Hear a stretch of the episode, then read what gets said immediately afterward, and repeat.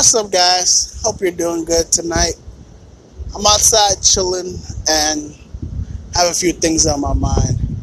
Um, I could play some background music, but instead, I'm gonna let you guys listen to the the voice of New York City in the night in a good, beautiful summer evening. What's on my mind is the Me Too movement, aka the I'll pay you back later movement. What I mean by that is this, right? The Me Too movement, I think, has turned into uh, if a woman don't get what she want now, she'll wait 10 years, 20 years, and wait till you're famous um, go public and assassinate you, assassinate your character, because that seems to be what's happening here. And I can only speak from a man's point of view, right?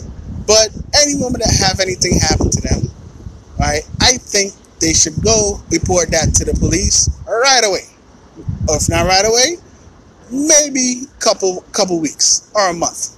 Right? It definitely should not be a year right? And if you do wait a year, you can't wait 10 years to assassinate a person's character because they want to run for office or they want to run for whatever whatever the, you know public official they want to run to because that's something they did in their past. We're all humans. You know? Nobody has a perfect record. None. You could go back to a person's past at some year and find something illegal or find something strange that they did in their past that was acceptable, then that's not acceptable now. Things we're doing now might not be acceptable in the next 10 years or in the next 20 years. Nobody knows, but we're accepting it now. So, how can we go back 10 years? You know, it's like, you know, as saying that, okay, you did this 10 years ago, um, it was the culture then, but it's no longer the culture now. You know what I'm saying? So that's what seems to be happening. If anybody has charges, bring it against now, a couple months, or in a year.